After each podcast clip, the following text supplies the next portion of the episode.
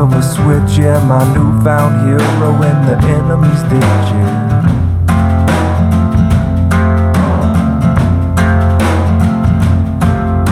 Well, somebody, something was left in the room. And now that it's gone, well, of course we assume somebody else needed something so bad. They took everything somebody had.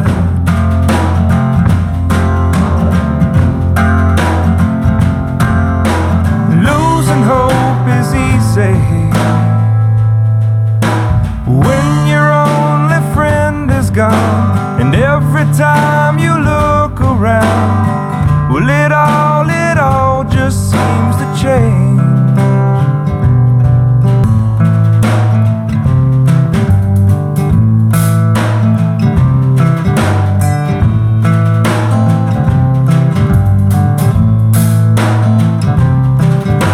The mark was left, man, it's never the same next time that you shoot. Make sure that you aim. Open windows with passing cars. Brand new night with the same old stars.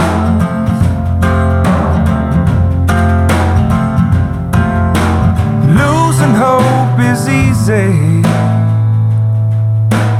when your only friend is gone, and every time you look around, well,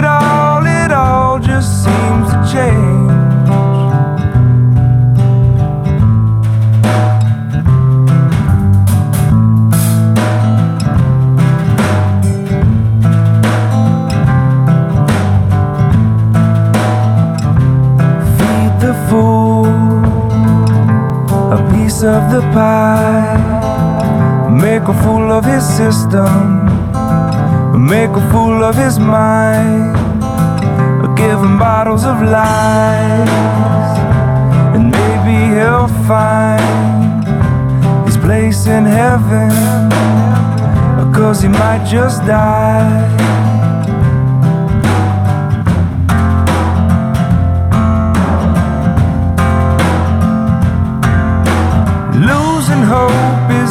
Is easy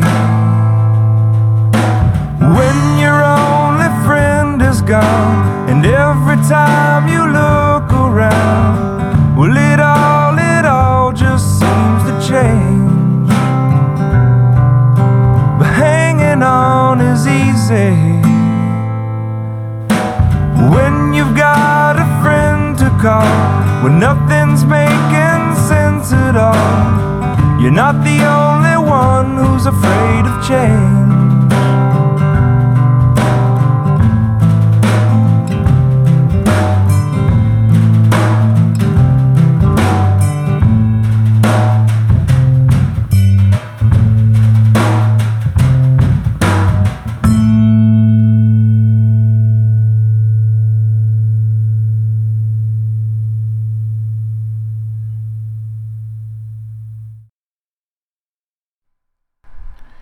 Howdy, friends. Welcome to another thrilling episode of the Hobo Safe Camp virtual campfire. Oh man, this has been quite the journey. Um, and I'm, I'm realizing that once again, another week, I'm not prepared with the date that this originally broadcast, but it'll just take a minute. I'll just talk for a minute and we'll get there. A lot of things going on at Open Lines Radio. First of all, my name is Mark. I'll be your camp host for this little journey. This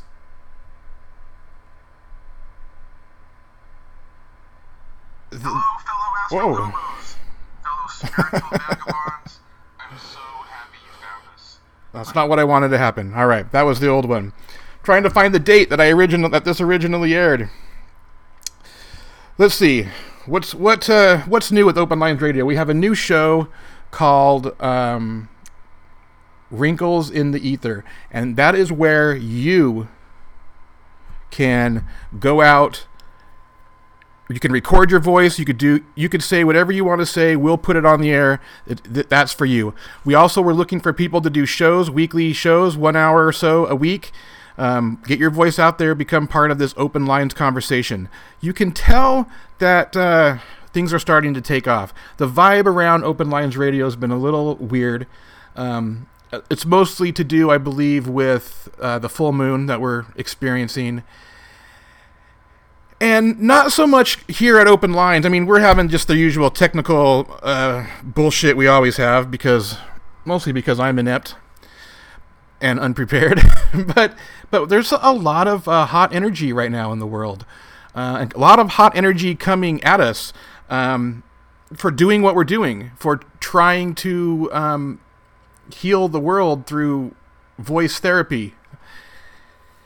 That's how you know it's working. When people start getting mad at the way you're doing things, that's how you know it's working. That's just part of it.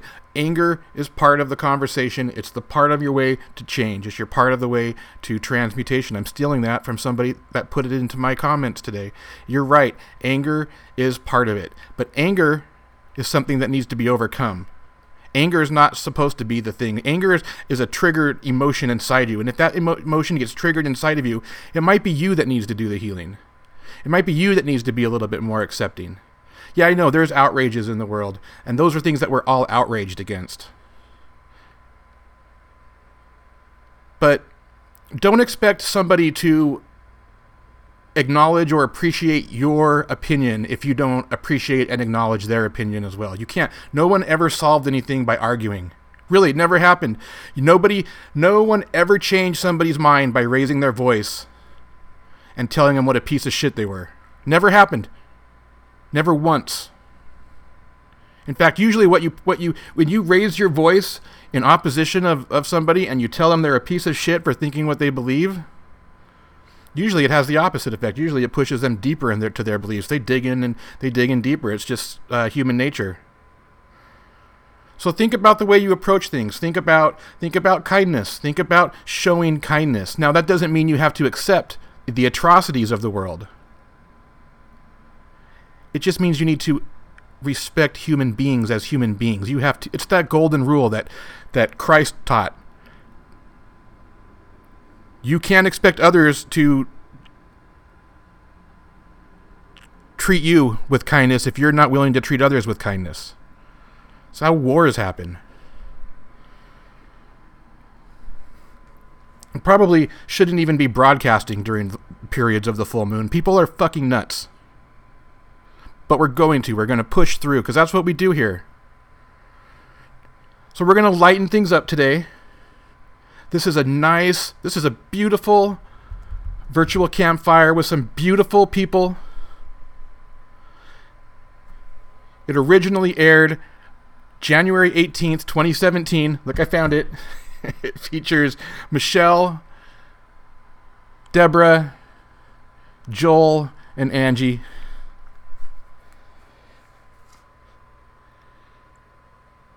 And they're going to talk to us about.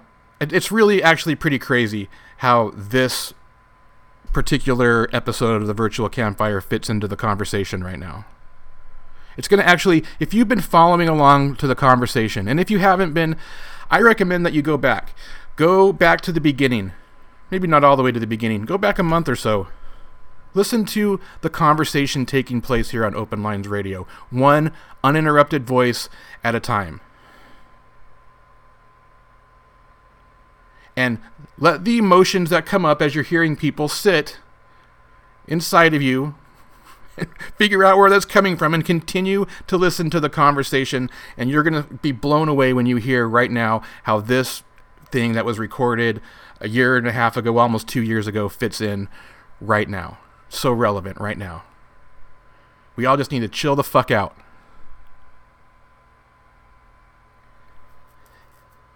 and and now that you've brought yourself up to here and you've heard the conversation it's time to add your voice to the conversation. Instead of complaining about the conversation open lines radio will grant you a voice in the conversation. You just have to do it. That part's 100% on you. Do it. All of us here at open lines radio are doing it. We're putting our energy and time and love and dedication into this project and we're doing it and we would love for you to do it with us. So I'm gonna let I'm gonna stop for now. This is a long episode of the virtual campfire. Listen to the damn thing. It's good.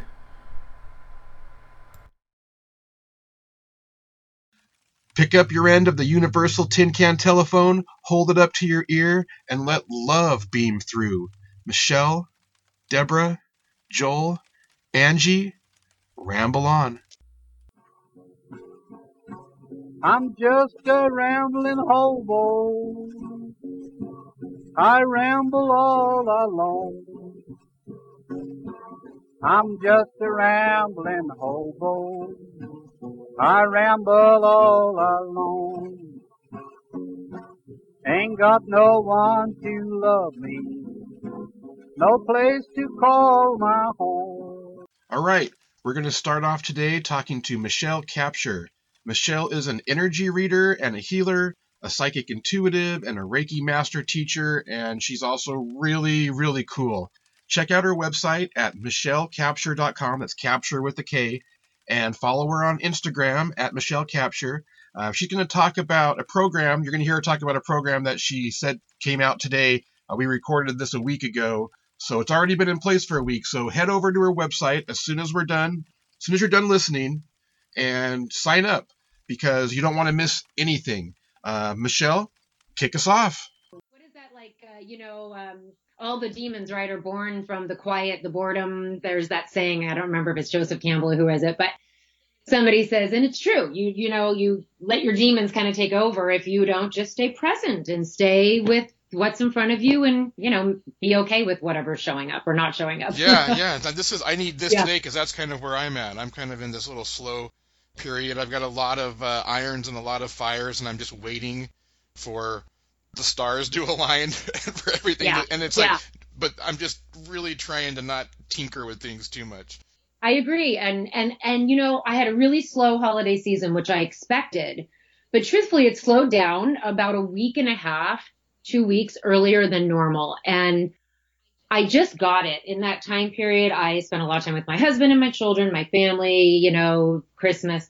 Um, but just a lot of time of like, okay, so how do I want to move forward? And, you know, in this next year and I, I, ease and joy were the two words that kept coming to me. And so I've just really embraced that. And all of a sudden, just like literally in the last few days, things are showing up. I mean, including even just getting to do, potentially do a podcast with you. It was like, I just said, Mark, to the universe, I want to do some podcasts next year. It's time for me to get out there more. And when I saw yours, I was like, no way. I'm like, and I love you. And I just thought it'd be great. So if it was going to be a great fit, then wonderful, yeah you know? yeah Yeah. of Yeah, course it's I'm going to be a good fit you never know, you know, but whatever. yeah so what uh So uh, I want I need some wisdom from you. I, I we need a, the, the Oh. roles are reversed. I I helped you out uh, a few weeks ago with the reading, and now I now now I need some uh, I need some lifting up. I'm sure a lot of other people need some lifting up. What uh what what words of wisdom do you have? oh no. I'm gonna put What you on the spot.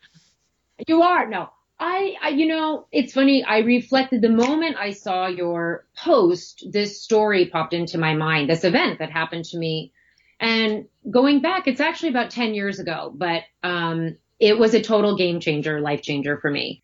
And so I went through a really difficult divorce, very traumatic. Um, started in like you know mid 2002, took a couple years, and um, I went and it was very difficult. Um, financially, it was a major life changer for me. And I had a lot of anger. You know, I had a lot of anger coming up. Everything felt so unfair and so harsh. And, um, so then I went through my coaching training program. I have my master's degree in counseling, which I got in my early 20s, which was almost 25 years ago. And, um, I went through a coaching training program and there was that, you know, the thing going around of, you know, you can choose. You can always choose how you react.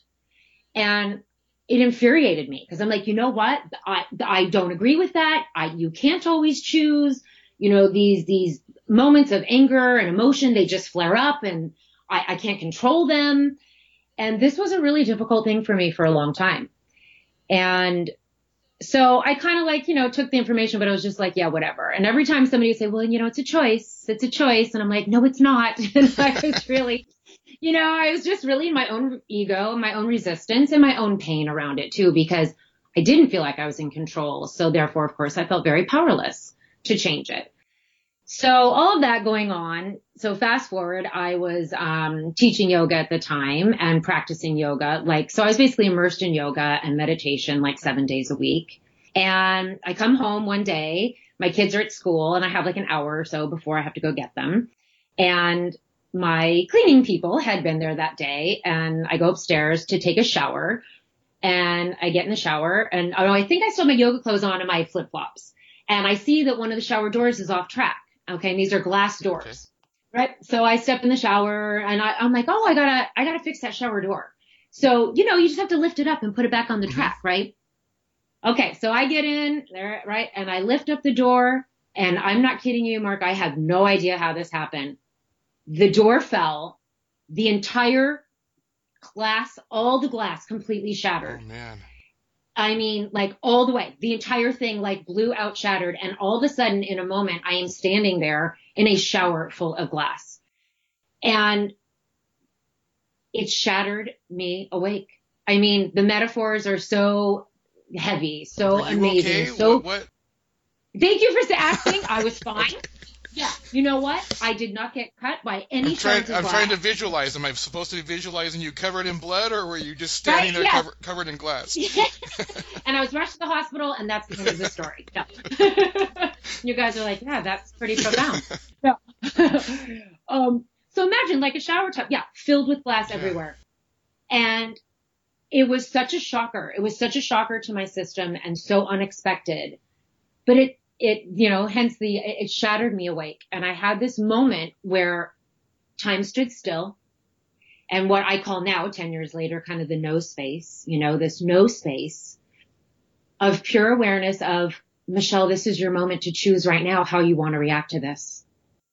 And I, stood there just like, wow, you know, I was really truly amazed. And previously to that, to be perfectly honest, what I would have done is just started screaming every swear word with an F bomb in between every single one of like, are you kidding me? And looking at the universe like, are you kidding me? No way did you just do this to me. Right. Yeah. And instead I just went, Oh my God, this is the power to choose. This is the moment. And it, it changed my whole life. And then I stood there and I went, okay, I don't have to get upset. I can clean up the shower and everything's going to be all right. And I tiptoed out of that shower as carefully as I could because I said there was glass everywhere. And it was, like I said, it was a life changing, game changer moment. Um, yes, we really do have the power to choose. We really are in control of our reactions. And ever since that moment, that was what really started me on a whole new path of choosing how I feel and choosing how I react to life and situations. Um, so it was an incredible experience. Yeah, you know? I love that story. I love, I Yeah. love how you can, uh, you know, because you do, you hear it all the time. You can choose, and it's like, yeah, yeah. But then when Right. you actually can, you know, there's those moments where it's like, oh, you, it's, you can choose your reaction and not freak out. You can. And, um, you know, but there's those times when, like you said, when you feel like you can't. And I, like I said, I would get so irritated, but, you know, anyway, it was so, like I said, it was so, um, life shattering, uh, in so many ways. And, you know, really the metaphor, like I said, was amazing. I mean, at one point I, afterward, I was like, okay, you know what, you guys, that's what I call my spirit team and my spirit guys. They're, they're you guys you guys, that was actually really freaking amazing how you just completely did that. Because to this day, as I tell you the story, I'm like, I have no idea how that shower door, how it slipped out of my hands. How it did that. Yeah. Yeah. And how the impact on so many levels was huge. That's Yeah. crazy. That's crazy. That's Yeah. so awesome. That's so awesome. Yeah. So, so now, you, you, you. I mean, you, you, you're, we're human, so of course there's always those times where you slip and you have to, and you, and you, you let the expletives fly. But, but like, like, put that into like terms of like relationship, you know, and even like family relationships and friendships, where where people do dumb things and you can choose to react. You know, you don't have to. You don't have to always. Yeah. Well, I think, you know, and if have I lost my temper since then? Yeah. But it's been much further and fewer between, farther between. Uh, you know, I am a mother, you know, I'm a wife, I'm a mother. I have three kids and parenthood has been my biggest relationship assignment of growth in this lifetime, I think. Um, but I was able to start saying to my children or my husband or whoever, you know what, I'm starting to get angry. That's really starting to upset me. You're starting to piss me off. And if you don't want me to, you know, I don't want to lose my temper and I know you don't want me to lose my temper. So you just need to knock it off right now. And so communication, I'm hearing my guides, my higher self say communication is the key always to every relation, to all of relationship, right? Communication, honest with ourselves and with others. Um, and I'm a big talker, as you might see. I'm a big talker. I love to talk things out. Um, I'm, you know, really in touch with my own emotions. So I'm very aware I'm a pretty intense person energetically as well. So, because I'm very empathic and very feeling. So, um, for me, it's just really important to just always communicate. Like, you know, I didn't like that or that bothered me or that hurt my feelings. And that's what paved the way. I mean, that whole thing really paved the way for that now. And I have a really amazing relationship with my husband and my children. Awesome. And um, it's all based on, yeah, open communication. You know, tell me how you feel. You don't have to get upset. Like my son is 15 and he was just watching a Raider game like not too long ago and they're like having their best season ever. Yeah, right? So yeah. Well, they were. I'm a Raider fan. Yeah. And they were losing and he started to kind of fly off the handle. And I looked at him like, you know what? You don't need to do that. And after a few minutes, like he was resisting kind of the way I used to exactly. And it was actually kind of an old mirror. It was interesting to watch. Um, and actually we kind of got in a fight about it, to be honest. And I said, you know what? If you can't deal with this and not disturb the entire household, um, you can't watch it. You're not gonna be able to watch this at home. And, you know, so he kind of skulked off. And actually, I think the Raiders pulled it off and actually won that game in the last minute. And he came back to me afterwards and, you know, he's 15 and a half and he was like, you know what, mom, you're right. And I'm like, right. Cause who, who was the most upset? He's like, me. And I'm like, yeah. And how did that feel? He's like, yeah, not so good. I'm like, right. And that's where you get to choose how you feel based on how you react and relate Right, and communicate. right. I like something you said earlier too, where you said uh, being honest with yourself, because I think Yeah. that's a huge part of communication is is uh, in in not, um, you know, a lot, I think a lot of times we deceive ourselves. We we we let ourselves kind of go along with a way of thinking, even when we, you know, just to when we know we're wrong, but we don't want to admit some things, you know, we kind of Totally. we kind of like uh it it is about being honest with yourself and i think when you can do that that's when you can kind of let some of the crap the other people do to you go Yeah. when you, when you let when you can see what you do to yourself you know, it's probably Yeah. the worst And when you take responsibility for it too, you know, when we all take personal responsibility for our stuff, um, then we also get to be in charge of our reactions. You know, it's kind of the same thing, like taking responsibility for our stuff and then realizing that other people may be reacting to us, but then we don't have to react back. right So you're like, yeah, you know, actually I own that. I, I guess I did say it in that tone. I guess I didn't say that in the best way, or not I guess. I didn't say that in the best way. I could have delivered that information better. Um, so I think all those things kind of combine, like the personal responsibility and the honest and open communication, really open the pathway for a lot of healing and, you know, a lot of feeling better all the way around for yourself and the people that you're in relationship with. yeah for sure i, I, I Yeah. want to and this might be coming at it you know I'm, I'm sorry to just start throwing questions at you I don't I don't mean to put you on the spot but but I'm just thinking as you're talking, things are coming to my head. What would you say to to somebody who is, um, who maybe feels like they've been slighted by somebody and they want to move on and they want to, you know, forgive and move on, but like this person refuses to kind of acknowledge what they've done and like if they do give you an apology, it's always followed by a but. You know, I'm sorry, Right. but. I this was happening to me. You know, never kind of, when other people don't quite own it. How do you how do you move on from a relationship like that where you want to just like look, I want to just like move on from this, but the other person won't own up. Yeah, and I think that's a tough one, and I've had that personal experience um, quite a bit in my life, and I really, and, and this is one of those things that may sound easier than than said, you know, to do. Um, you really just have to accept that that person is not in the place of accepting personal responsibility for themselves yet and owning their own stuff, and so if you're in that place where you are and you're ready to move on, then it's really about releasing them with love and kind of releasing them to their higher self, their path, their journey, their learning and, and letting go. And, you know, and I think anytime you start to think, you know, negative thoughts about them or you start to feel angry back at them, well, they didn't, da da da. You just, I have this little process that I tell people, my clients, and it really works. Uh, stop, delete, restate. So you just Hmm. stop what you're thinking. Yeah. Stop, delete, restate. You know what? Stop. Okay. You know what? I delete any negativity that I was just thinking about that person or myself. And what I want is to release that person with love, you know, or what I want is, you know, what, and you just restate it in the positive. Yeah, I like that. That brings that Yeah. kind of brings that the empathy back into it. Yes. Because you know what? We are all human. And the truth is, if we could all kind of step back and take the bird's eye view, the soul perspective, that person is still struggling. They're still suffering. They're still kind of, you know, miring, you know, kind of in their own baloney. And so send them love, send them compassion, send them light and move on and say, you know, I'm sorry, but I guess we can't be in relationship right now. Like I said, I know easier said than done. These are all things that, you know, we all have to kind of keep learning ourselves and, uh, repetition seems to work well, you know? Yeah. No, I know, I know, Yeah. I, I know what you're, and, and the reason I think it's easier said than done is usually because the other person doesn't understand it. They don't understand why Right. you're having to kind of move on without them because they don't want to acknowledge kind of like their part in something. I agree. And oftentimes what they'll do in defense, right, is they'll turn it around and blame you. Right. And then you're the problem, make you right? feel kind of become, exactly. Yeah.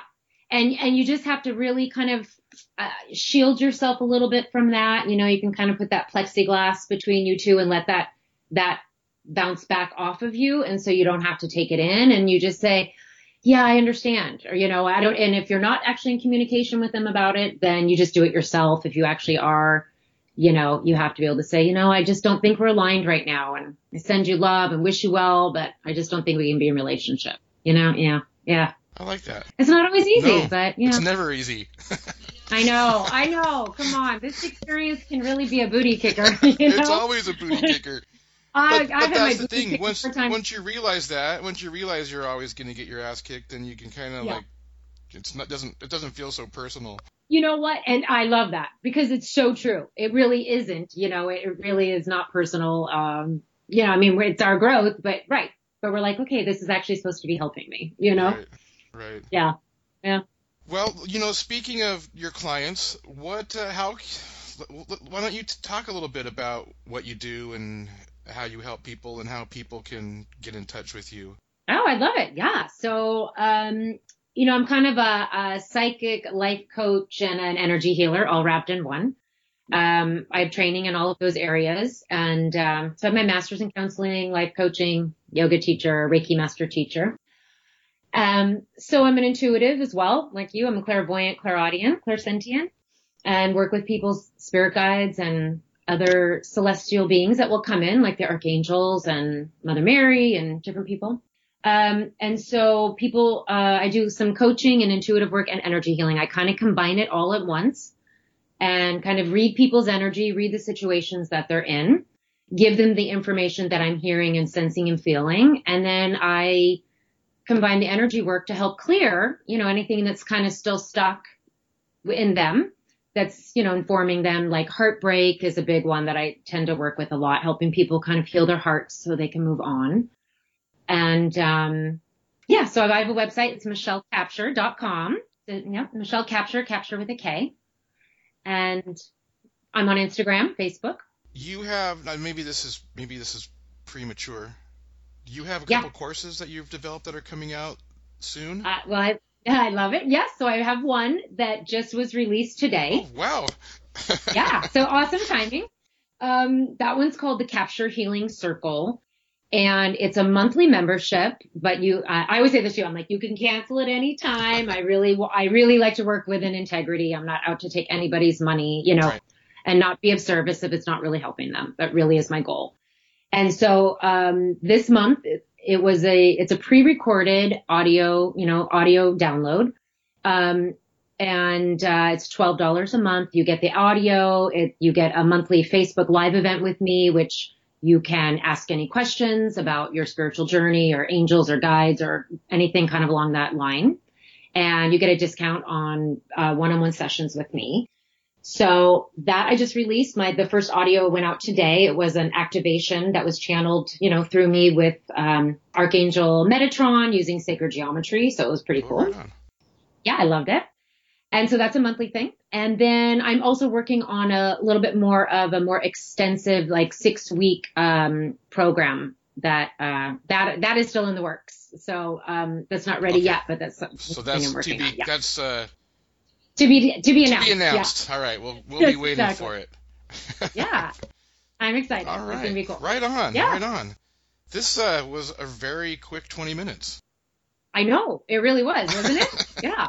I know. I uh, Well, you're, I, I like to talk. You like to talk. So yeah, yeah, fun. no, it was fun. Do you have anything um, that you before we, uh, I, you know, I want to give you, you know, I don't want to run the whole thing. If you have something you want to say or um, any any Yeah. message you want to get out there to the people, I know, right? You know, I think my one of my biggest messages is to really love who you are. You know, really, really self-love, self-worth, really love who you are and step into your power and, you know, go for the life you want. Learn how to be happy. Life is hard enough, as we already said. Life, life can be tough and, um, emotional healing is something I really believe in. Um, so if you feel good about who you are, life is just a lot sweeter, you yeah, know? for sure. Yeah, yeah, Yeah, yeah. well, you know, you sound great. You sound like you're in a good mood. You sound like things are going well. Um, I'm gonna try to um,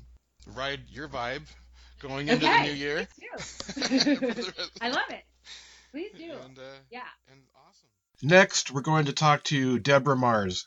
Deborah's working on a new line of jewelry. It's called Venus by Mars, and she's going to be kicking off a new website. She's going to be launching that whole product line in a few weeks. So she's going to come back, and we're going to talk more in detail about that once it's launched. So uh, be prepared to listen to her again because she's really freaking cool. But but I wanted to talk to her today. The reason I asked her to come to the virtual campfire is because if you listened last week, you heard that one of the common themes was having to find spirituality kind of in spite of religion.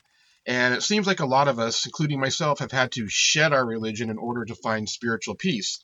But Deborah, she grew up in a staunch atheist household and had to find spirituality through a very different path. And I just wanted her to tell that story uh, so we can kind of get a different perspective. And it just goes to show you how many different people from all different walks of life are all meeting up here in the ethers. And it's such a beautiful thing. Deborah, take it away. Then I had people wanting me to do half million dollar diamond redos for them and all kinds of security risks and Right. But um, I can tell you um, that I've just been a you know spiritual being since I was very little, and uh, very very blessed to to be born into a family of atheists. Ah, And so there, there's a unique background there. Yeah, well, you know, my mother was a, a scientist, organic chemist. My dad was a scientist who began, uh, was disillusioned by someone in quotes owning his brain and his knowledge because he was under contract to the company he worked for and he became an architect and designer. But, um, I just, they were brilliant and talented and creative. And I, you know, grew up in the sort of New York intelligentsia set, but also extremely neurotic and volatile people. So, you know, I just, you know, it seemed like a better thing to do to be out of my body and kind of exploring the universe or the neighborhood or even my, my, uh, my toy box. Right. now, were your parents? You say they're atheists, but were they like like staunch atheists, or was there a spiritual side there too? staunch atheists. And when I told them that I knew that there was more and I saw things and I felt things, I'd actually be severely punished and locked in my Oh, room. jeez. yeah. And my father used to um, actually quote Karl Marx and said, you know, that religion's the opiate of the masses. And he said, you know, I can't believe that I am, you know, a brilliant man and I can't believe that my, I thought, intelligent daughter uh, needs to rely on fairy tales to get through the day. So anyway, yeah. So no, but so yeah. So there was that was kind of a. It's. I mean, everybody comes to like their spirituality in different ways. Mm-hmm. Some people have to go through religion, and right. to get there. And, and what's so cool is that spirituality was totally my own discovery. yeah. and um, just some interesting experiences uh, that my past lives have always been very, very close to me. Um, um, uh, I think you might find it interesting that when I was three, my uh, I, I was at the Metropolitan Museum of Art, and of course I was a very well-behaved child because things were scary enough. One didn't make mistakes. That uh, I tried to break in uh, the window of an exhibit. There was this um, turtle cosmetic case that was open in in the Egyptian exhibit, and I knew it was mine. And I at three, and I was trying to break in, you know, to get it because it was clearly mine, and I could see myself using it. You know, a little girl never put on makeup, but I saw myself applying the kohl and the whole thing, and boy, they, you know, the guard had to pull me away. That's funny. But that's just like the first thing. And, and I tried to explain it to my parents that it was mine. And then a few years later, they had um, a project at school that we were supposed to do life masks with plaster, and then you're supposed to paint it to look like yourself. Well, I used black yarn, and I did, drew the eyes, you know, Uh-huh. like and everything. And they're like, "You're supposed to make it look like you," and I said, "That is me." Anyway, that's a little. a I wonder little if you were recreating your own death mask. Uh, could be. That's interesting. That's a really, you know what? That's a really great thought. But anyway, um, exploring reality and figuring out the true nature of reality because I had parents who felt that they were doing that, but we went in very different directions, Right. you know. Right. So, So how did you get to? So that was very very young. How, what what led you like? What experiences have you had that have like recently that have like Uh, well, uh, a little bit further on, one thing that was very um, a big thing for me is at age 14, some people from the Maharishi, you know, from uh, Transcendental Meditation came to my high school, and I immediately was hooked on meditation and yoga starting at 14. 14. And um, what's I was a stockbroker and investment banker on Wall Street and tried various things to earn and do things in a corporate sense. But um, I started studying with a lot of different uh, teachers. Um, someone um, I apprenticed to who was actually the person that wrote in the Bush speech, she wrote those words, um, points of light. oh really She was the person I went to the White House with her. Pardon me? the thousand points of light? Yeah, remember, yeah. exactly. He wrote that for the speechwriter of Bush, and I actually went, and I don't want to give the name and such, but I went and visited with her at the White House. Cool. She and, and I apprenticed with her, and I've studied so many different types of things.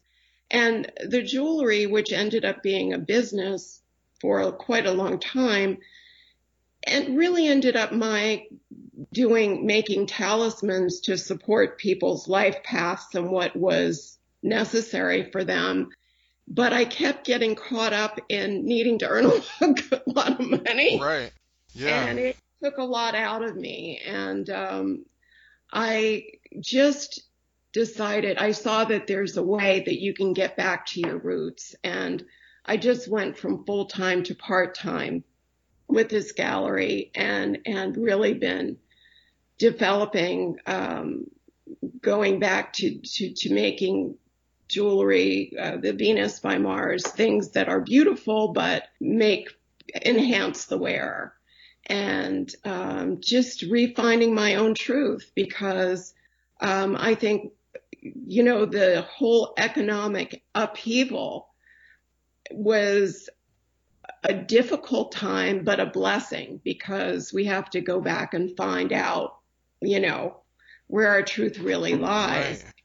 Um, you know, I'm used to having a family that's not supportive of my path. I'm surrounded by Harvard lawyers and all kinds of things.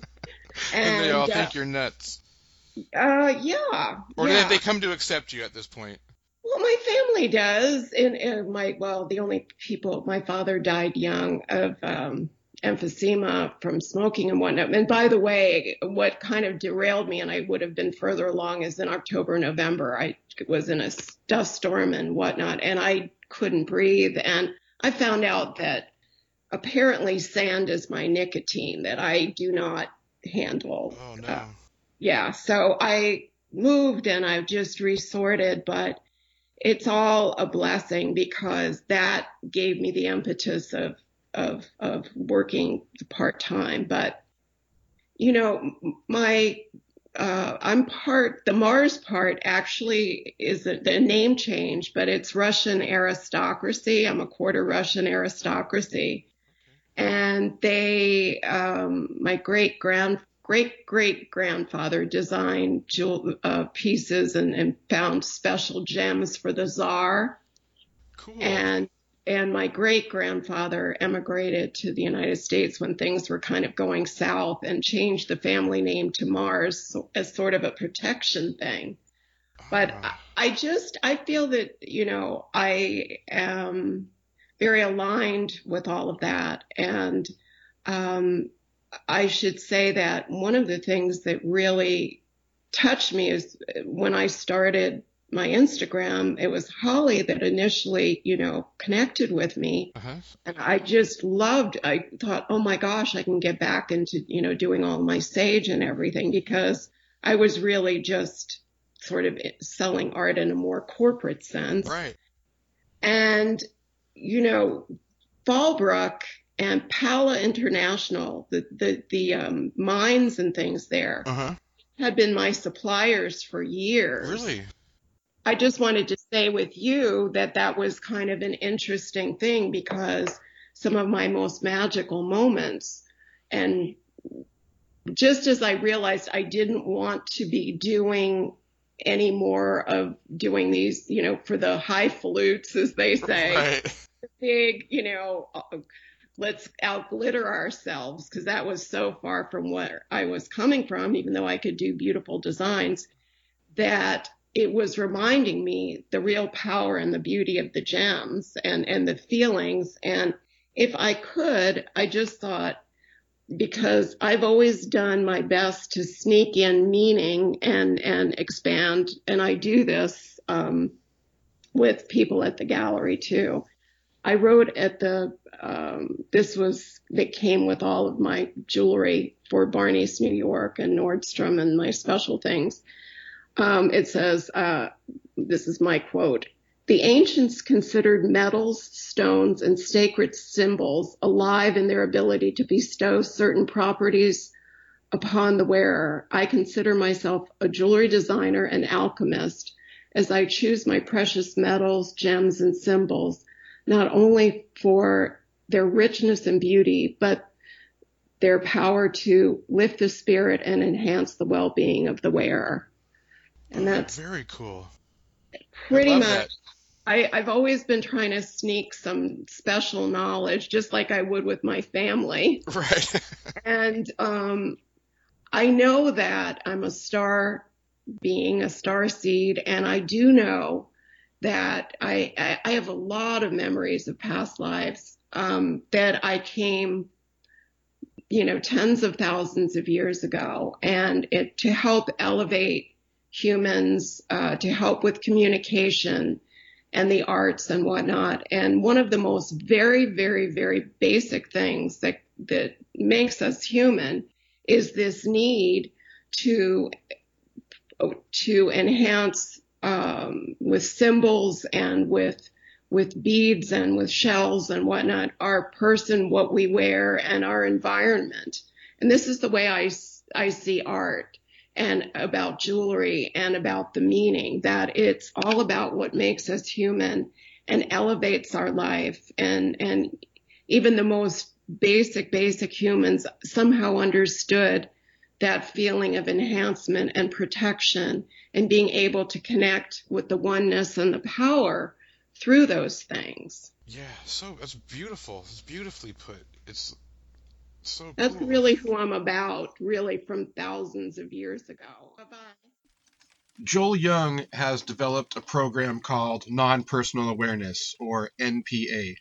Now, take a listen to what Joel has to say, but once this is over, definitely go check out his website. It's www.joelyoungnpa.com. You can also find him on Instagram, Twitter, and Periscope as Joel Young NPA, all one word. Um, Joel ran some NPA on me after we stopped recording the other day, and I have to tell you, it has really changed my perspective. I actually feel like a new person. Um, I'm allowing so many more new opportunities to come flooding into my life, and it's all happened like once I was able to let go of some personal attachments. It's been simply amazing. I'm just completely blown away. Um, you got to check this guy out. So here he is, Joel Young. Tell us how it is, man. I want to know more. I want to get personal with non-personal awareness. Well, that's a perfect place to start because non-personal awareness. It's about having an awareness of the self and beyond the self. And um, it's really because I think we've been through a time where necessarily we've gone from this sort of external authority kind of idea um, to a massively internal authority space. And it's all become about personal power and, you know, I create my own reality and all those kind of things, which is all well and good. Um, but actually, I think it's time to have our sort of Copernicus moment where we realize that we're not the center of the universe, part of something much bigger. And so sort of the, the non-personal awareness philosophy, you like, is about understanding that there's, um, you know, th- what is my place in that, in that bigness that, um, I have my personal perspective, but it's, it kind of comes as born out of a, a bigger energy, really. Right. So uh, that's the kind of philosophy where most people meet NPA. I talk about the NPA process is is it's a simple six line spoken word process. Most of what I do is the sort of the magic that happens through me is through the power of the word. It's a spoken word process, and um, it basically helps people in a very short space of time not take things personally. Um, and the interesting thing about it is that uh, when I first, it sort of, it, just tell you how it came about. Really, I was I was literally sat in a coffee shop. Um, at that time, I'd been teaching. I've been teaching all around the world for somebody else uh, in, with a very emotional, come spiritual, come dig through your history kind of process called the journey. Um, I was kind of at the top of my game. I'd, you know, I'd, in the in the extreme sport of spiritual and personal growth. Right. I'd I'd got my medals. I'd made it. Everything was kind of cool. Um, and I was sat in a coffee shop just journaling, and uh, a prayer literally was born through me. It was like, okay, God, um, if there's something specific that wants to be born through me uh, in service to humanity, I'm ready. Tell me now. Um, and because I journal on the laptop, it sort of wrote it out, sort of kind of sort of like conversations with God style. And I was like, whoa, that's an interesting prayer. Why think that? Because everything's great. right, right. It just came out like said- in free writing. Like you didn't even. No, no, it was like literally, literally, it was. I suppose it's born through me. I mean, I wasn't. I didn't sit down. I think I'm going to pray for my life's purpose. Right, right. it was just like there it was on the screen in front of me, um, and I was like, "Whoa, okay, fine, uh, all right, let it go." And then a week, like literally a week to the day later, I sat in the coffee shop again, and the six lines I now call the NPA process popped out of me. I was journaling. I was angry with my now ex-wife, and you know, and it's like say these words in response to um, to what was going on. So I went through the six lines, and it was like. Um, it was like you know you know when there's kind of lots of snow on the on the bonnet of your car and and it gets to that certain point and the the icy bits and the and the metal and there's a, there's a point where it becomes water Uh-huh. uh, it becomes frictionless and you get that that sort of shwump effect Right. and the whole and a whole kind of uh, continent of the snow kind of Right, slides on Yeah. in a moment. Now I've been doing years of this sort of deep emotional work. The, the process that I was helping people with at the time was about going into childhood, emptying out all the emotional stuff, reworking the history, all the rest of it. And this issue that I was facing, uh, which I know would have been, a, you know, touch and go on a three hour process in the space of 30 rec- seconds had that shawump effect. It just went and I could feel the energy. It was just gone. I was like, whoa. and it came with that kind of "This is the answer to your prayer." there it is. there will be seminars all over the world. And then it's stuff. cool because you see it fly through the air and shatter on the road. Like a chunk of crash. It's all completely. Uh, but I was I was struck by it. Um, but at the time, I looked at it through all my filters of all my previous training. Oh, it's probably because of the emotional aspect of it, because of this, because of that, and the rest of it. But basically, that little process, which blew my mind, because there was no way you should be able to sort of clear that much energy, consciousness, stuck history, all the rest of it in such a short space of time. Um, and all my other stuff. So it took me about 18 months because I'm an experiencer. You know, I can't teach something till I've kind of embodied it. Right. Um, it took 18 months. I shared it with, I did lots with myself. I shared it with a few close friends, the occasional, um, you know, those clients you get that are sort of open to experimentation. Right. Right. Until I kind of got a sense of what it was. And then it was, it was at 2009, which was about 18 months later that I first started teaching it and it kind of accelerated and now it's in about 18 different countries and uh, got some teachers on board and you know there's a, there's a bunch of things that have, that have happened that have really accelerated it Wow. So you so- this isn't something that new. Like you you this has been you've been doing this for a while. So like this is a proven it, you, you've been doing this for a few years now, right? Like a lot of years now, right? yeah and it's 10 years old on the 5th of Okay, February wow. Yeah, so like it's like you've worked out the bugs by this point. Like it's yeah yeah yeah, that's awesome. That's cool. I Um, it's something that there is just um, it's absolutely it, it's it's rewritten for me the um, my my whole approach to my spirituality to my personal growth. I think it comes. I think at that time, 2007, we were in a period where um, there were a lot of new tools coming through to a lot of people that were a hell of a lot quicker and more expedient and didn't rely so much on some of the sort of more um, or, or the older sort of evolutions of the original psychotherapy. So right. it's like I, I think of them as technologies, and I just think my I, I was like really fucking lucky. I put my hand in the stream at the right time, you know. Uh, yeah, well, I- well, I, you- yeah. I mean, well, that's I mean, that's what everything is is is recognizing that you're out that you're in the right place at the right time and and actually putting your hand in the stream. But I think like what you're what you're saying too. I mean, the the process your process is a technology, but I mean, the the technology and it's just technology like modern technology and the way that we're able to now access information. So like at like anything you think of, you can have you can know everything about it that's ever been thought of in the palm of your hand. And so we are as a species evolving to take to need that quicker pace. And so that's what I like about this is it's like, you know, like you're not going to lose it. You know, like I, I think a lot of the older methods you don't quite ever get to the end and you don't quite get full release because you just kind of like lose interest in it along the way. Why we, I mean, the MTV generation is is a real thing. Like the, the attention span, not not necessarily a bad thing. It's just that we're processing information so much quicker. I, I think you're right. I mean, I sometimes sort of jokingly call it the iPhone for the soul, the NPA process. You know, There you it- go. And, it, and it is, but it, but it is that. It's that whole thing, and it's like the the technology itself. It seems simple on the surface, but there's but there's so much it enables you to do. And I think that again, it comes on the back of. I mean, I'm not I'm not sort of um, I don't think I'm, I'm arrogant enough to, to, to think that it's not on the back of all of that previous stuff that's done. I mean, Right, you don't get to advance in, in technology of any kind unless you kind of work on the back of what's gone Right, before. course. And yet things things sort of do, do evolve. And I sometimes think of it like like the candle, and it's like you know some of the old processes. It's not it doesn't make them invalid. I mean, a candle still produces light. You know, Right. it does it very Right. effectively, light and a little bit of heat.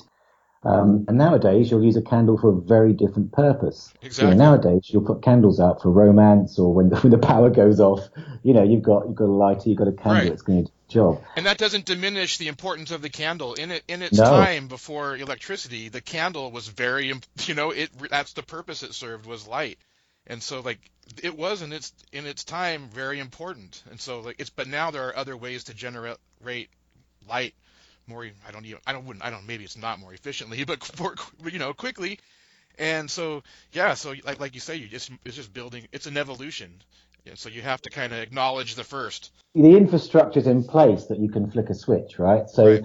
in all of the awakening and all of the all of the the inner work that you know um, enough of humanity has been doing, it's put the infrastructure in place where you know you probably see it yourself with with the younger kids and things that that, that come along, and and uh, we've you know people people my age, I think I, don't know, I imagine I'm a little older than you, but uh, people my age, you know, we we have that kind of older generation thing of I strive through hell to get that away. Right, right, right. you know, and you little upstart, you come along, you know, it's like, you know. You come along, you read a few memes, and you think you've reached enlightenment. Like, how, how dare you come along and just get awakened in, in 45 seconds thanks to my process, you know, I'm against the crap out of it. But, uh, but that's the reality. It's like, and, but from that, you know, that then, then because that bit can be taken care of in a much more, um, efficient, swift and, and nevertheless just as effective way, questions start to change. You start to look at different things. And that's the exciting thing about all of these new tools, including NPA that have come along that people can kind of, um, you know, because for me, the process that I would do before, you know, it would take half a day to sort of deal with an issue, which, by the way, was like super accelerated from all the previous stuff. But nonetheless, it's like it, it became that my life became very much focused around, you know, my, my life became a process rather, or the process became my life rather than life being a process itself. Whereas when you've got something like NPA or all the other amazing tools that are around now, um, awakening can happen much faster. You can sort of just slip it into your day as a small part, which then gets you to that space of presence or that space of relief or realization or whatever it's, it's required or healing in some cases. And, and then, you know, all that time becomes available for real life. Right, right, right. actually doing things in the world, actually meeting, you know, meeting the world where it is and, and, and making a difference in a, in a different way. And I think that's a really important part of why these things are coming along in this way now. Yeah, absolutely. That's it's that's awesome. Uh, Now, the NPA is I don't want I mean I don't, we don't want to get too into it, um, but uh, what you were talking earlier is like we think we're like we think we're the center of the universe, and is, is and NPA is just kind of saying you're not the center of the universe, and like maybe the things that are that you are perceiving as hurting you aren't shouldn't be. Is that Well, in a way, well, okay, the, the, the Copernicus thing or the Galileo, I'm not sure which one it was. It's one of those philosophers. Basically, the, the model of the of the, the Earth and the world was that the, the Earth was the center of the universe and everything revolved around it. Um, and then they started studying the movement of the planets, and they started to come to the conclusion that actually we weren't the center. Now, this was a, a absolutely, it was total heresy. It it, uh, it absolutely um, you know, it, it shook the foundations of the reality that the whole world lived in at the time. And, um, and this is very much where we're at now. So in terms of the kind of the, I guess the awakening movement, there are, there are the, the ideas. For example, if you say, you know, I create my own reality, I'm going to be a real heretic here, but here we go. Um, you know, create my own reality. Well, do you? right? right. Um, do you really? Because because your conscious mind is absolutely way down the chain of events, and if you do any serious inquiry, you're going to lose yourself very quickly and get into something much bigger than the personal you. So um, while you, know you have to acknowledge that the, all, all you have at a conscious level, even if your consciousness is dipping into the you know the unconscious or the unseen realms, whatever it is, your point of focus is your personal conscious self. Um, it kind of it is the last to know. So what we have then is shifting from a very um, sort of actually a very yang, a very masculine approach, which is you know I am responsible for the whole universe, and boy is that a heavy weight on anyone's shoulders. Um, two, you know, I am in much more of a yin space because we're coming much more into a yin yin sort of cycle, really. I think of where you know I am receiving, um, I am receiving the consequence of the totality. I am receiving, um, you know, the the outcome of of the whole, and I am a pinpoint expression of that. So how can I then, in my personal world, really honor that, really, really be present to it, really allow um, the, the best of all of it to be expressed the most fully through me. So in one sense, you know, NPA or non-personal awareness is, is, is saying, um, can we come into a place of, of humility and know that we're kind of a, a tiny, from a planetary perspective, we're a tiny rock around a little sun in, a, in an impossibly, impossible to understand huge universe. On a personal level, I'm a personal perspective um, having an incredibly miraculous experience, but it's part of a much bigger energetic creation. And, and who am I in that? And what can I do with that? And, and let's see what's coming through me. So it kind of, it sort of turns things on its head slightly. But what I find people come to me when they really get that is a sense of, um, a sense of tremendous relief from the personal responsibility a sense of, uh, but but it doesn't because what the argument is is oh will I become this passive person who then just oh everything's just going to happen to me. Well, no, actually, what I found is when you really come to that place, you become very empowered because all of those blocks and those things fall away, and you really are like, what's what's here now? Wow! right, right, yeah. So, it, it seems like like taking a non-personal approach would actually make life like almost like extremely personal, like like I'm not not you. If when you stop taking things personally, you're able to personally experience things. I think just in a more po- in a positive way, and then it kind of becomes like like really experiencing. Well, you you've absolutely nailed it. I often call it it's the paradox of, of non-personal yeah. awareness is you actually end up with a intensely personal experience of life. And, and you've also pointed really to one of the, the big things. I say people come along and they find this process. Most people come in because they've got a problem and they want to go away, you know, like with health or relation, all the usual things that people come for, health, relationship, money, all, all those things. Um, but if they stay with the process, it tends to sort of bring alive in them this non-personal perspective. And the veils kind of fall away. You can find you can be very intimate with someone very quickly because you're not trying to be somebody because, you know, taking things personally or, or, or those kind of things is about an identity. You know, you have an identity. This is who I am in a very solid way. Whereas if you realize that actually you are in a sense what's coming through you, you start not giving a shit what anyone thinks about you because you don't take those opinions personally. And you start, you know, you start really honoring um, the wonderful, amazing, miraculous flexibility of the moment. And one of my favorite quotes of all time is Gandhi, who said, you know, I've given up the need to be consistent. yeah. Yeah. Because he went, you know, fuck it, this is here now, you know. Right. Yeah, you stop you stop living like this life you think you're supposed to live and you just live life as it is. Yeah. And, yeah, when you're and when you're fighting life as it is, you don't really get to experience it because you're so busy trying to make it this life that really culture has told us it's supposed to be. Yeah, all of which are other people's opinions right. and they're they're not necessarily you. So when you like it, it, taking something personally means what you're really saying underneath is that's me. That is, you know, that, yeah. that's what you're saying. You know, so someone says you're an idiot, and something you goes because you maybe maybe it was from the past. Maybe when you were a kid, your dad told you an idiot. You go there, oh, yeah, that's me. That is, and when you take it personally, it kind of you sort of hold it in your energy and make it more solid than it needs to be. Whereas if you realize it's just an experience it's passing through, I mean, the last line in the process is, and I am willing to experience it. You know, whatever you set up, I am willing to experience it. It means that you can become, you know, it's, it's an old chestnut, but it's a very good analogy for this. It's, it's like, you know, the old soft sea anemone that clings to a rock on the, on the edge of the sea and gets pounded by the oceans. It's soft, it's open, it's flexible. The water just kind of goes through it because it's porous and it has a tremendous strength from that.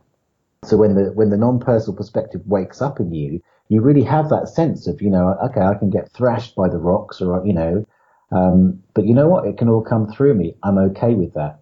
And it doesn't take, it doesn't do this thing where you become this super positive person or life doesn't happen through you. Quite the opposite. You can let the, you know, even the really crappy stuff. It's not like it takes away life's crap because I don't think anything really does. Right, that. right. but, but what you the can way do you react get, to the crap. Yeah, the way you react to it. And even if your reaction is, I hate it, I'm going to fight it, some part of you is going, and I am willing to even experience that right, right, right. And well, I like what you said. It's a willingness to experience, and so, but that willingness is huge too. I think a lot of people, you know, they they can see what their potential is and what they're capable of, but uh, capable of, but that willingness to actually step into that life is like so. There's a lot of fear in people. There, there is. I mean, I, I think I've had a lot of sort of the sort of people who get into kind of almost religious space with positive thinking, and um, uh, and then maybe they're working on something which is a, um, in quotes a negative, like anger. Anger's a great example because it's got terrible PR. Um, um, but but so uh, they have come to that line, and I am willing to experience it. And I'm not. I'm not because if I experience it, then I'll manifest it in the future. And oh my god, I'll bring down my positive vibes. And I'm like, well, here's the truth. You know, if it's coming to you, you're already experiencing it. Right. You, it's there already. You, you know, it's already come in through your door. It has to go through your house and leave. The fighting, And it's just suppressing it. Oh, fighting it's putting it in a holding pattern. Right. You know, it's it's just whizzing around, and, and you can be in denial with it, but it's there in your energy. It's going to show itself, and the more you, they say, it, it comes to the door. You know, um, you know, to come and have a cup of tea and a slice of cake. Knocks on the door, you let it in, um, and you then then you bolt your doors, put the bars up. And 35 years later, this thing that came in for a cup of tea and a slice of cake is smashing your furniture to pieces, saying, "I'm a prisoner in here." Yeah. I hate my dad. it's like I'm, I'm an adult. I'm a grown man. Where is this coming from? yeah, you suppressed it all those years. You just got to open the doors. So that's all. I say all NPA does is open the doors. It doesn't do anything else. Awareness, the divine wind, whatever you want to call that, just that that does the moving stuff. So if you have your doors open, you know the, the things that kind of you, you really love and want to hang around with will stay of their own accord, you know, and and um, and the things that you really don't resonate with, you know, they'll part anyway. Um, they'll they'll they'll bugger off. right, right, and where that's where you need them to do. I want to, Yeah. I, want to get kind of personal. So, um, you can, you can, we can change the topic if you don't want to. But you mentioned your now ex divorce, your now ex-wife. yeah. So, did you, was this, did you have this process before you went through your div- divorce, or is this kind of created as, uh, or maybe fine-tuned as you went? How I want to know, like, how this helped you as you Divorce. yeah, yeah. yeah. Well, okay. So that was my second divorce.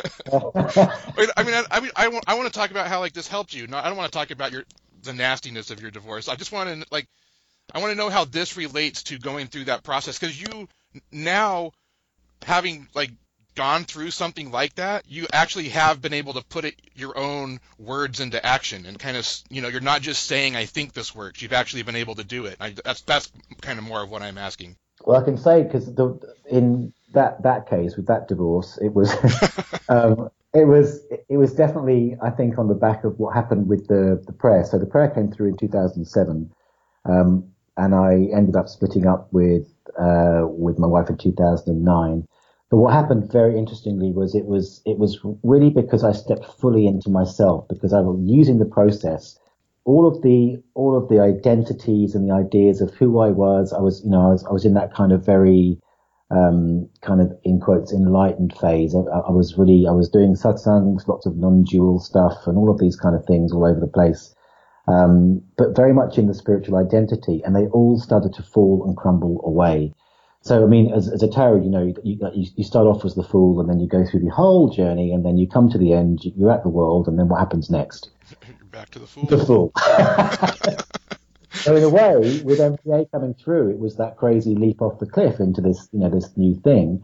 But it meant that the things that that, that we'd been together for, that that she cherished in a sense, was changing. And as it turned out, in the end, um, it it wasn't for her. Or, and, and what she wanted me to be wasn't for me. So Right. it was it was long, it was ugly, there was loads of shit happened. But basically, but, but I think that's I think that's uh, I mean I think that's more the case than it's not is as as people as, and what kind of makes it hard and I think prevents people from moving forward kind of into their own identity and spirituality is that you do kind of become this different person and usually the people around us don't like that. When I started um, graduate school um, the the head of the writing department is Paul Selig, who's also a, a a big uh, name kind of in the spiritualist movement, and he said a lot of you are going to end up getting divorced by the time this program's over as you mature into who you really are, and it, you know it was true. I did too. I ended up getting divorced uh, bef- right after I finished graduate school. So it, it you it, it kind of especially when you get married young you just you do you grow and and I don't know it's it's a tough it's a tough thing to come through to go through to think that you're Yeah, gonna think- lose those relationships because you because that other person liked you broken you know Yeah. No, I think I think you're right. I think it's it's one of those things that you know you, you see a lot in this in this time. You know, I think we do we do several lives in a life now. It seems to me, and um, and so th- I think my story early on was that you know I need someone who's going to grow with me. But the, the truth is that the person I was with then was also a very, very much a growth-seeking person. Just at that time, um, where she was growing and where I was growing was was very different. So sometimes it's that, that you accelerate and, and and the stretch or the gap becomes too great and it snaps. And sometimes it's that you just literally grow in different directions. So, um, and you never quite know, but I think one of the blessings, I mean, I always feel so blessed that, you know, uh, something was put inside me that I was able, you know, had that kind of, um, longing to, to grow in this person that I seem to be. Um, but part of the deal is, is that, you know, things are going to change. Who I am now or who I experience myself to be today um, is very different from a year ago. I, I had a six six year relationship, which also came to an end at the end of last year. Um, and I knew in that particular case that um, that I was I had the brakes on to make to stay in the relationship, and it became unsustainable. And so coming out of that, it was like you know letting go of the, the back end of a catapult. you know, boom! It was right. like 2016. I mean, it has been for many people. It's part again part of the bigger collective, but um, it was massive. But I think that's that's that's one of the things that you you if you can come at the whole idea that um, of growth and relationship and and kind of trust that there's always going to be the right reflection at the right time and if you're someone who's a growth seeking being, and uh, people who listen to, to this podcast and follow you, Mark, uh, I can pretty much 99% guarantee they're going to be that. right, right. Um, you know, then, then the, the, fact is that there's a part of you that knows that. There's a part of you that wants that. There's a part of you that appreciates the, the, the new reflections that come along.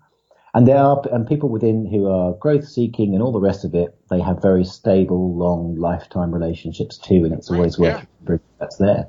Right, and that and that takes a little bit of luck too. And it's like I I came through a a shitty divorce thinking that was the end of life, and now I'm it was like I'm with the person that I'll I can't even believe the way we match, you know. So like I know like that's I, I don't I don't know I'm I'm I'm not a big ad.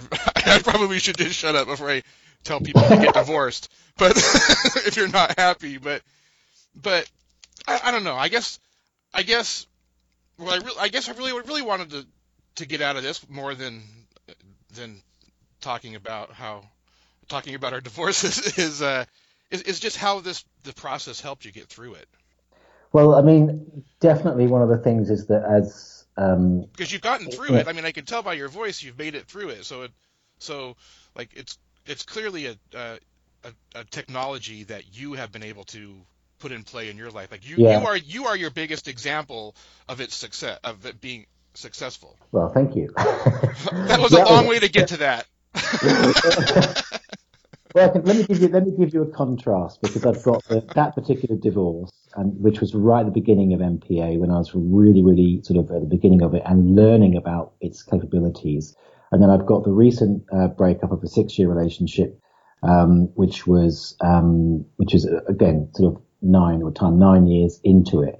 So the first one, it was really a massive learning about how taking things personally relates to identity and breaking down and becoming who I was. Yes, it really helped with all of the emotional stuff, but I think the biggest thing that I take away in terms of the experience of that particular, the first divorce there, um, was that for the first time, rather than going through the experience um, with my, because at that time I'd been doing 15 years of teaching personal growth and the rest of it, going through my, how can I apply the process to this to make it, um, to make it okay or to deal with the underlying emotional issues, all the rest of it.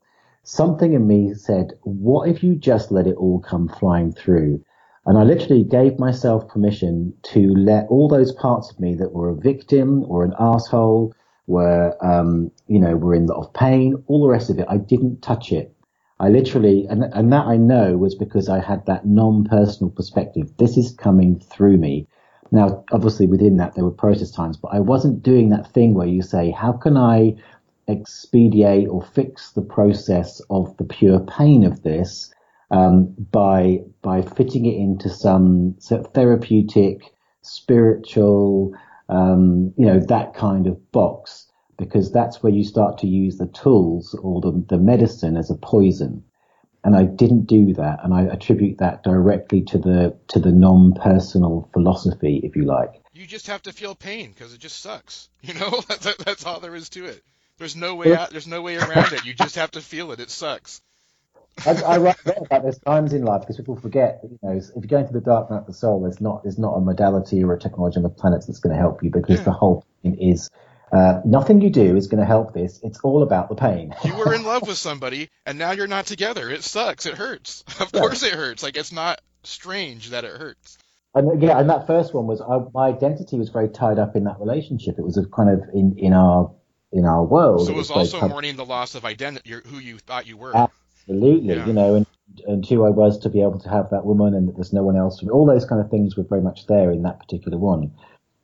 Now, now the more recent one was a very different experience because um, it was more that the growing apart and and and, and my own growth. I just realised there were things that mattered to me, things that I wanted, and I would encourage anyone who's in that situation with a potentially not fulfilling relationship is to get that question drilled into your brain. What do I want? Right. get really clear on what you want and then open to the universe how it shows up. So anyway, so we split up and on this occasion I used NPA in its other mode, which is almost like the reverse where, um, yes, there was, there wasn't the, the, the strength of feeling I would say that there was in the previous relationship in the marriage, but nonetheless, any six year relationship is, is very significant. Um, and what I did is I used NPA to really to really look at all those things as they come out, and I found they moved through very quickly. So what I ended up being an example of, because as you as you just kind of said, is when you're the custodian of something, you sort of the example of it, was how possible it is to go through that process in an incredibly quick and relatively painless time. So I came out the back of that relationship, and within a month, I was clear. I was I was I was crystal clear. And what was very interesting about that is because then I put things on social media, and I had people coming to me saying, "You shouldn't be that happy." Yeah, yeah. You then you kind of appear cold. yeah, like you've let it go so quickly. Cold, and you're, you know, you know, you're, and it's bad form. And I'm like, well, you know, she's she's blocked me, I blocked her. That's why we do that. If you're sharing it with her, then you're the shit, not me. You know. but, Yeah, but but it's like, but I, I wrote this whole blog on, you know, never apologize for using the tools that you've got, especially if they work. right. Yeah, like You know- put, why would you put your pain on someone else's timeline? Exactly, exactly. So, so I've had that experience of, of, of the, the speed with which you can, and I do nowadays, I, I process things pretty, pretty swiftly, and there's always occasional curveball, but, uh, yeah, there yeah, always is. ge- general, um, you know, because also that kind of non-personal perspective is, is very alive in me. It, it's kind of, it's there, kind of things come and go, not personal, not, it's like a mantra that's just automatically, unconsciously there. Um, so things tend to roll off for the most part, but, Do you uh, feel like when you're around other people that don't quite understand, like when you're just around other mere mortals, Joel, do you find like that the way you process things versus the way you process things that you're having to almost like pull yourself back because it's like you want to just be like, no, this is what's happening. Like it's not not a big deal, and yet you know that they're not seeing it that way. So it's finding a way to, I guess, it's finding the language that they can understand. That, Y- there is an yeah. easier way. There is. I think, um, again, I see it if, if you look at the sort of the, the general path of awakening. I think everyone has an evangelical stage.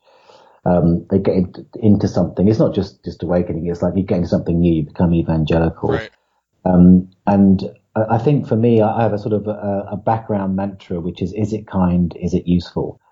Um, so to me, sometimes it becomes a, a matter of discernment because oftentimes we want to sort of be heard or, or to, to share our wonderful perspectives, but it's, it's more about being heard than it is actually about sharing something of use or that is kind to someone. Right. And if you could step back and not take that so personally, then there's a good chance you can actually discern in the wider energy this person doesn't want to, doesn't need to, and just isn't open to hearing that perspective. So how can I be with them? What's the energy that's really here? So I don't, or I don't feel so much like it's it's raining back on myself, but more stepping into that greater self that's beyond me, um, and into a space where I can meet them where they are. And then it's a bit like fishing, you know, you, you, you know, because I'm me, you know, my line's out, the float's in the water. If there's a bite, yeah, right. A nibble. if there's a nibble or a bite, then I can try to catch the fish. But but if there isn't, then I'm not, you know, I'm not going to go diving in the water Right, and right. dredge the canal to find the fish and all that stuff, which is way hard work and not very kind to them anyway. Right, right. Do more damage than good.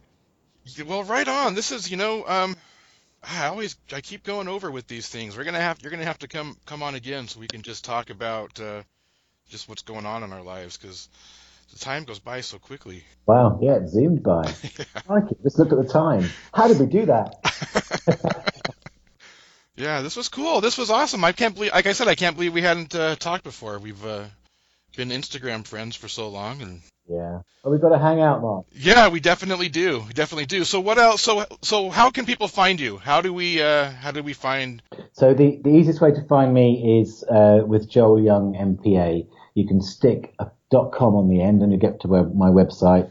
You can go to Instagram, to uh, Twitter, and to Facebook with that, and you'll find me. We've got a Facebook page called NPA Rocks, which was set up um, by a, an actual fan when they were actual fan pages. oh, cool. but they there, so it's NPA Rocks. Um, so so you can find me on, on those usual platforms, and you can get hold of. Um, there's a if you want to get hold of the process, you can do that from that website with the joelyoungnpa.com. There's a free exercise. I start with you know if, if there's someone specific who's being crap to you and you're taking it personally, then it goes through how to work in that situation. And then if if you're if you're up for sort of going down the rabbit hole, then there's there's an offer on the back of that freebie that you can you can take up and do some do some training. Um, and, and but that's that's the way to find me. Go have a look, investigate. I've been I've been uh, going through the your website rabbit hole this week, so it's been fun. Last, but certainly not least, it's time to talk to Anji Williams. Anji and I go back a little ways. We've had several conversations about travel, uh, about life, about everything. I just think she's one of the coolest people ever. Uh, she's always traveling somewhere, and I am always following along vicariously through her Instagram page. So check her out. It's Travel Girl. That's travel, the word travel, and then G R R R L. So travel, G, three R's L, travel girl. She's going to talk to us about how even bad trips can produce good stories. And you also you have to reclaim the places that felt like maybe they had bad juju the first time you went there. So Anji, bring us home. Me you had a bad trip. Um, well, you know, I've I've had more than one. I've had more than one, but um, it's, it's sort of interesting. I had dated this guy in um, in Barcelona. I'd, I'd met a a um, an Argentine guy, and I we dated casually for you know over a year. And um, one of my girlfriends from my neighborhood lived in um, Buenos Aires. So the fact that I was going to go there was kind of inevitable, you know? Well, before, before we get into this too much, like, what's like, you just travel, like that's what you do, like that's been your life. I don't like what, like, like you're talking about being in all these places, like that's just your life, like you're always somewhere. Well, you know, I am an academic and I have a steady job and I'm very much Los Angeles based. Um, but for, you know, most of my adult life, once I started traveling, I started arranging my life so that I could travel. You know, so that, Right. and some of my trips are really short. You know, a lot of people don't want to mess with that. A lot of people don't want to mess with like a long weekend that entails a lot of flying. And, um, so, you know, a lot of people think like either A, they hate their lives and they have this escapist fantasy where everything is at least three or four weeks, which is like, who has that kind of time all Right. the time? Right. Or that kind of money? Because that's going to be an expensive trip. Yeah, you'll just pick up and just go with your kids all of a sudden, like without a whole lot of planning, right? Um, well, sometimes I take them, you know, um, I, I wouldn't say like a whole lot of planning, but, um, you know, I mean, now they're, they're very seasoned also. Yeah, Very that's seasoned. cool. I always see these pictures and it's like, man, that's cool. Okay, so so you you travel. So now let's get back to the story. Sorry, I just wanted to like put it in context where like you you travel a lot. I mean, You might not I- think so, but to me, you No. travel a lot. I travel a lot, and the other part is while I'm while I'm there, Mark, I just should say one thing that I really don't talk about, um, but is kind of a big deal. Oh my God, my cat's freaking out. Um, how um, is I do a lot of um, a lot of travel philanthropy, and and it's kind of a big deal. so, Um, so you try to everywhere you go, you try to do, um, you t- plan in some kind of service or, um, Yeah, for sure, because that's a really easy way to pay it forward, even if it's just a small gesture. Um, but yeah, especially if you're traveling to third world countries and you are filtering your money through corporations, these people, you're not really improving the quality of their life and anything that you do that directly impacts them, however small, you know, is, um, is really good juju. yeah, no, that's huge. That's that's a, that's important because I think a lot of people, you you don't think of the impact on the native communities when you're kind of just traveling for fun. Exactly. Exactly. Gotcha. So sorry, sorry to dis- to distract, but you were you were you were you were seeing this guy. I, I- you know, I had seen this guy, um, and it, it, uh, had run its course and, cause basically you get to a point where you're either going to get really serious or you're not, you know, especially if you're dealing with a lot of distance. And we weren't, you know, um, and then it was kind of funny, um, that he started dating this French girl who tried to friend me on Facebook, and I was like, I have no interest in friending this girl, and that was like the, that. Then I got unfriended, right? So it was like the the uh, social media politics. Yeah. But anyway, Yeah. like, uh, I have no interest in seeing your stuff. So, um, but anyway, I went to Buenos Aires and it was kind of a big deal because, you know, I was reclaiming it and, um, actually claiming it. Like I didn't want to not be able to go somewhere that some guy I dated was from that I'd never even been with him or anything.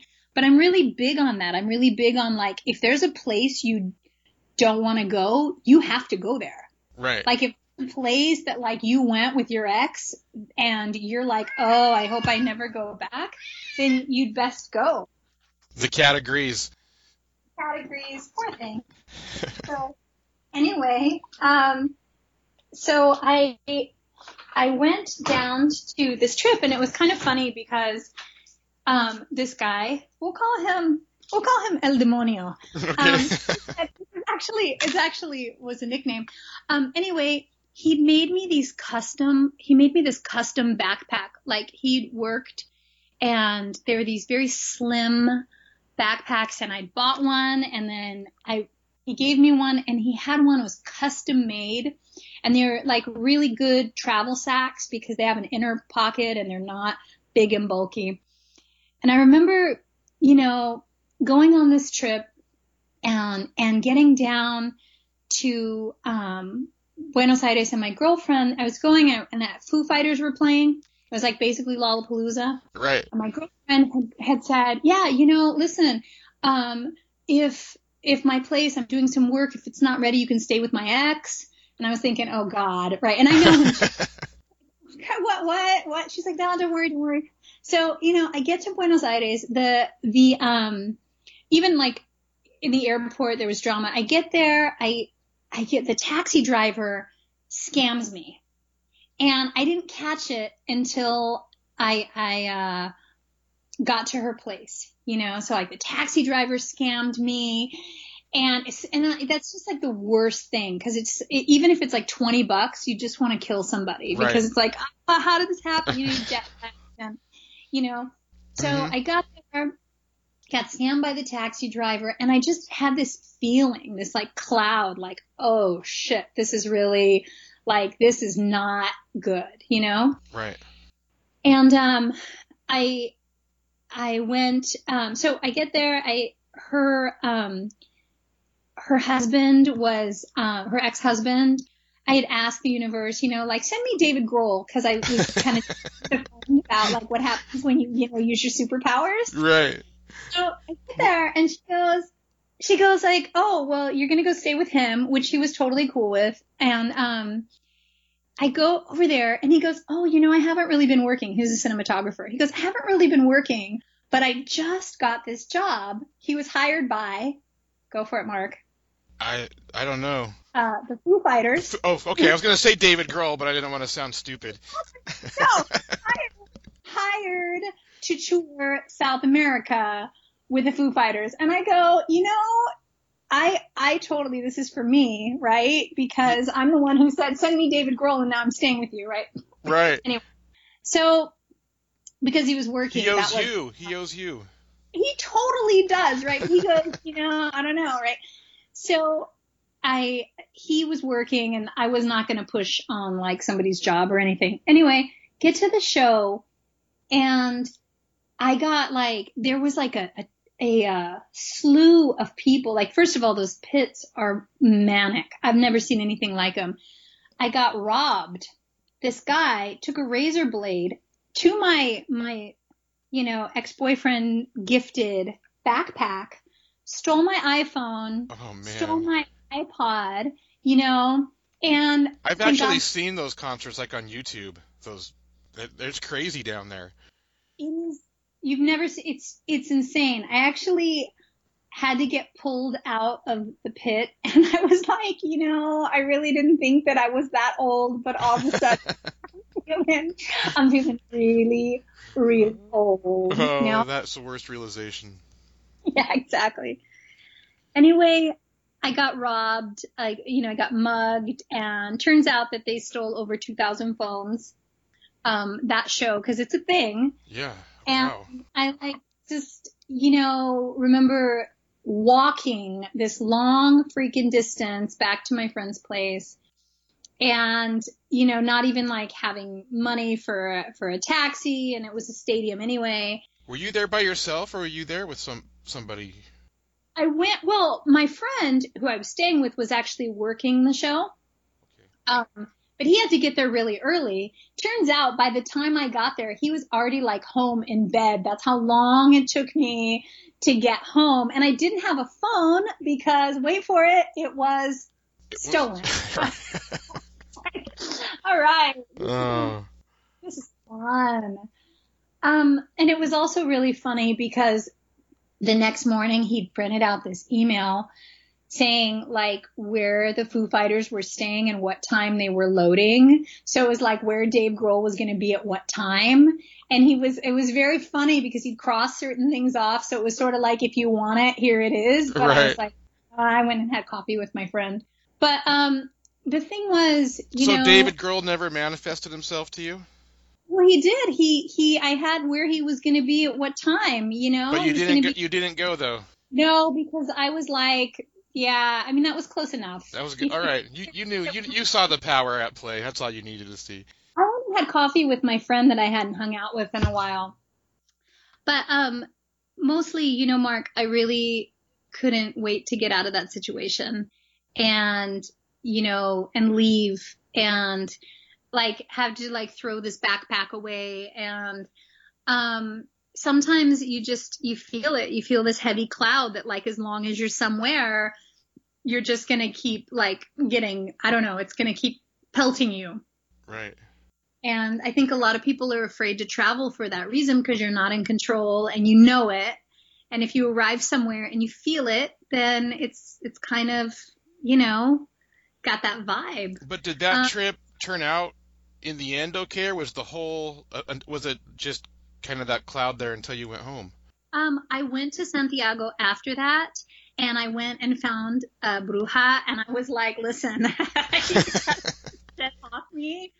And I was actually part of it was like I had some obsessive uh, energy at home, some uh, you know, some some some uh, pretty intense um, people that I was trying not to see anymore. Uh, are you feeling me? Yeah, yeah, Yeah. I'm feeling you. So I had I had I had like an ex resurface and I had like a handyman that was getting like out of control and and I was just like so you listen had shit to come home to too, on top of the stuff that was going on there. I think that part of it was that it was like more me than even the space, you know, because you kind of drag your dark or you drag your sunshine too. You know, you're not going to get away from your right. stuff. Right. Um, anyway, I was, I just told her to kind of get rid of them and it and poof, like 20 bucks later it was gone. Nice. That's nice. If you could only get that here, huh? I, I think we can. We call up this. I have this guy. He's like this Papa Hobo guy, and he's good. You know, if you got bad juju, you could be like, "Can you please pull three cards for me and just lie to me and say well, no, there's no lying. It's all 100% true. it's gonna be all right." It's gonna always all- you're you're always going to be all right. It is true, right? No, I mean, look. I mean, even even that shitty trip turned out to to be something. But you've said you've had a, a few bad trips. You just keep you still keep going out there. Well, you know, I think the key number one, I went back to Buenos Aires and I really enjoyed it another time, and I thought that I was going to break up with that city forever and ever. Like, I hate this place. Um, Well, turns that's cool out that you went back though. You gave it another chance. you you have to, you know. Um, I told you wherever it is that you don't want to go, you better go. Um, and the other thing, Mark, is that like all the even bad trips make good stories. Yeah, for sure. Because it's like, what if everything would have gone great? Like, like you had your you g- had your phone stolen at a Foo Fighters show. Like, that's cooler than having not having it stolen. Exactly, exactly. Because I thought I want to be like, you know, and I I switched from Apple to you know Android, and that was happy. And Joan Jett. See, think about it. I couldn't film the show. I couldn't take photos because I had to be there because they stole my phone. And like MGMT played, and they were the worst band I have ever seen. Even that story, they were awful. They got booed. Oh Uh, no. you know, Joan Jett came out and did Bad Reputation with the Foo Fighters, and that's one of like the best rock and roll moments I've ever seen. And obviously, even in the worst, there's some really epic experiences to be had. You can just focus on, you know, the 20 bucks that somebody stole from you or your phone that got ripped off. So you know like, you knew that phone was stolen by then, right? You weren't freaking out thinking about your phone. You just went into the moment. Like that's Well, you know, I figured it out because these guys were pushing, like, in the pit, they were making it worse, and there was a, like kind of a bunch of them. As all these bands, so like Band of Horses played, and MGMT played, and you know Joan Jett had played, and this guy was kind of like, like touching me, and touching my backpack, and I had grabbed it and gotten it toward me. And then later, when I went to get ready to take a photo, I had seen, like, I'd pulled my bag in front of me, which is why he didn't take everything. Um, but he had been slicing my, my bag open. And, uh, you know, once that happened, it really did kill my spirit. I moved further back because I was like, I didn't have any fight left in me. right. But what, you know, it's like, I'm not going to go to a Foo Fighters show and not see the Foo Fighters. Right, right. That's what I'm saying. Like you're still able to. I mean, I'm sure your spirits were dampened, but yeah, then you. I mean, you still have to witness that moment. you know, like that's cool. That's such a cool story. And you gotta, you know, mark stuff that it's a bummer. You know, it's a bummer to lose your phone. It's no fun and it's scary when you're, you're away and you can't like connect to Wi-Fi or get to people. But there's also a beauty there too. You know what I mean? As long as you can connect to people, even if just say, hey, my phone's gone and I'll see you in a couple days or whatever and I'm, I'm okay. Well, just think like prior to 10, 15 years ago, that was life. you know? Right. Right. You didn't you didn't have like constant contact. So, you know, I actually um turn off my phone when I when I travel. I don't I don't take international service anymore and so if I have Wi-Fi it's cool, but I you know, it is kind of beautiful to be where you are and not try to be everywhere else. Yeah, that's cool. That's cool. I think you, we've talked before. I told you, I, I think, of my, my fear of South America, and I don't know how you do it. I don't know how you travel around the world by yourself. I'm, I just know that I'm going to be on a bus somewhere, and and and armed men are going to come in and take me hostage. And no one's going to pay the ransom, and I'm going to die in a prison in Guatemala or something. Like that's my big fear.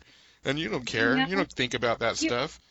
You will manifest something so bad. I will say this, also epically life changing. I was in um, I was in a really bad wreck. I was um, like uh, nine and a half years ago. I was driving down my street, and a, a cargo van working for the city. Guy spilled a coke, and he leaned over to clean it, and he veered into my lane. He hit me head on, Oh, and he pushed me back 25 feet. So I was in a Volvo, you know, thank God. And the the closest I've come to death was with a sober city of LA driver Oh who hit me on my very own street. So, you know, like for people who worry about travel, it's just wasted energy. yeah, I know. I know. I like to travel, but I have a fear. That's like you said, that's where I'm going to have to go to to uh to get over it. Exactly. That's where you gotta go. You gotta go where you're, you know, if it's Guatemala, dude, be, be looking for the cheap next sale flight. Yeah, I know. I know. I got to do that more. When my rambling days are over and my gambling days are through. When my rambling days are over and my gambling days are through. If you'll tell me that you love me, I'll be coming back to you.